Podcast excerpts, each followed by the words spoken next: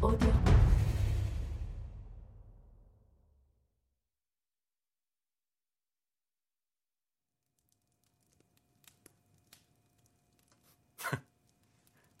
놀랐나 보네?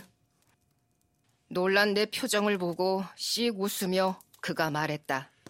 나도 이제 그걸 알고야 말았으니 다시 잊어버리기 위해 최선을 다해야겠군. 잊어버리기 위해 그게 말이지. 하고 홈즈가 설명했다. 나는 인간의 뇌가 본래 비어있는 작은 다락방과 같다고 봐. 선택한 가구 따위를 다락에 보관해야 하는데 바보는 우연히 손에 넣은 온갖 잡동사니를 다 들여놓지.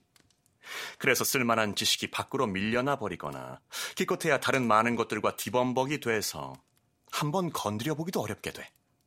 그런데 노련한 장인은 뇌 다락에 넣을 것을 고르는데 아주 신중해. 장인은 요긴하게 쓰이는 연장만 골라 제대로 구색을 갖춰서 아주 완벽하게 정돈해 놓으려 하지. 작은 다락방의 벽이 탄력적이어서 한정 없이 늘어날 수 있다고 생각하면 오산이야. 매번 지식을 더할 때마다 전에 알았던 것을 잊어버리는 날이 틀림없이 오게 되거든. 따라서 쓸모없는 지식이 유용한 지식을 밀어내지 않도록 하는 것이 무엇보다 중요해. 하지만 태양계는 내가 따졌다. 대체 그게 나랑 무슨 상관인데? 셜록 홈즈가 성급하게 내 말을 잘랐다. 자네는 우리가 태양 둘레를 돈다고 했어. 하지만 우리가 달 둘레를 돈다고 해도 자네나 내가 하는 일은 전혀 달라질 게 없어. 그가 무슨 일을 하고 있는지 막 물어보려는 순간 그의 태도를 보니 그런 질문을 달가워하지 않을 것만 같았다. 그렇긴 해도 나는 우리의 짧은 대화를 곰곰 되짚어보며 거기서 뭔가 추리를 해보려고 했다. 그는 자기 목적과 무관한 지식은 얻으려고 하지 않는다고 말했다. 그렇다면 그가 지닌 모든 지식은 그에게 쓸모가 있다는 뜻이다. 나는 그가 유독 잘 알고 있다고 내게 과시한 여러 가지 사항을 속으로 헤아려 보았다. 그러다 그것을 아예 연필로 기록했다. 완성된 목록을 보며 나는 실소를 금치 못했다. 내용은 다음과 같다. 셜록 홈즈, 그의 한계. 1. 문학 지식 없음. 2. 철학 지식 없음. 3. 천문학 지식 없음.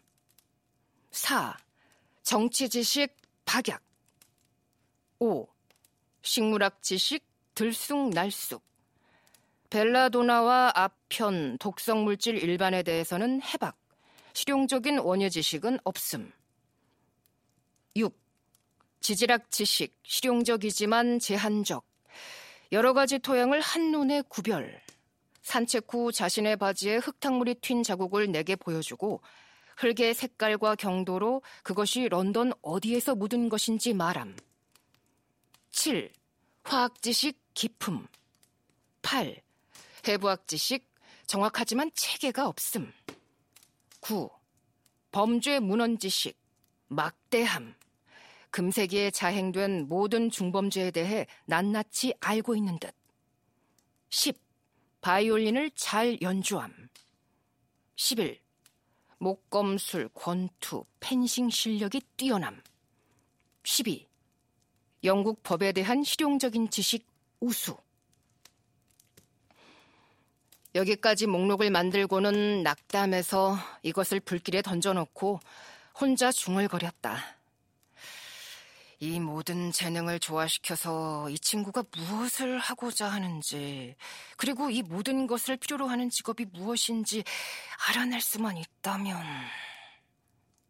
에, 하지만 그런 시도는 당장 때려치우는 게 낫겠어. 나는 앞서 그의 바이올린 연주 능력에 대해 말한 적이 있다. 그 솜씨가 여간이 아닌데, 다른 재능과 마찬가지로 그건 역시 괴팍한 데가 있었다. 내가 신청한 맨델스 존의 노래 리트를 비롯해서 좋아하는 몇 곡을 연주한 것을 보면 이런저런 곡을, 그것도 어려운 곡을 거뜬히 연주할 수 있다는 것을 잘 알고 있었다. 그러나 제 마음대로 연주할 때는 음악적인 연주를 한다거나 알려진 곡을 연주하는 법이 없었다. 저녁 무렵 안락 의자에 기대 앉아 눈을 감고 바이올린을 무릎에 얹은 채 무심히 화를 그어대곤 했다. 때로는 화음이 낭랑하고 구슬펐고 이따금은 몽롱하고 명랑하기도 했다. 그건 그를 사로잡고 있는 생각을 반영하고 있는 것이 분명했다. 그렇게 내 참을성을 시험한 데 따른 작은 보상으로 내가 좋아하는 곡들을 아주 빠르게 잇따라 연주하고 끝내는 것이 보통이었는데 그러지 않았다면 짜증나는 그런 독조에 나는 분통을 터뜨리고야 말았을 것이다.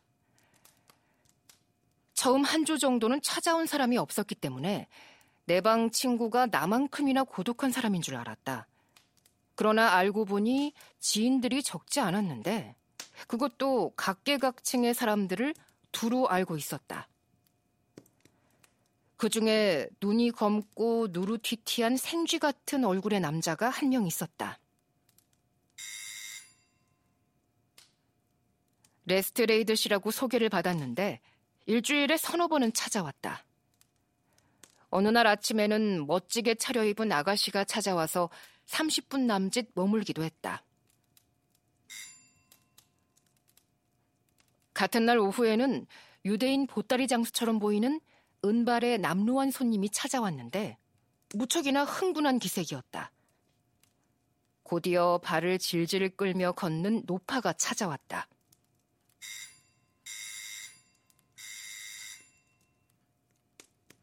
언젠가는 머리가 하얀 신사가 찾아와서 내 방 친구와 면담을 했고 또 언젠가는 벨벳 제복을 입은 기차역 짐꾼이 찾아왔다.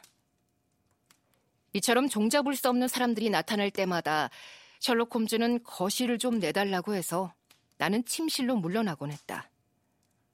그는 이렇게 폐를 끼치는 것에 대해 번번이 사과를 했다.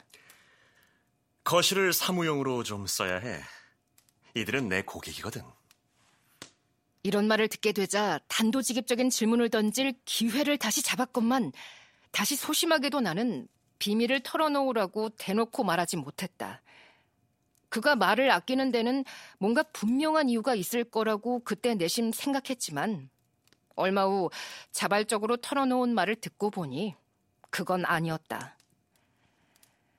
때는 3월 4일이었는데 이날을 기억하는 데는 그럴 만한 이유가 있다.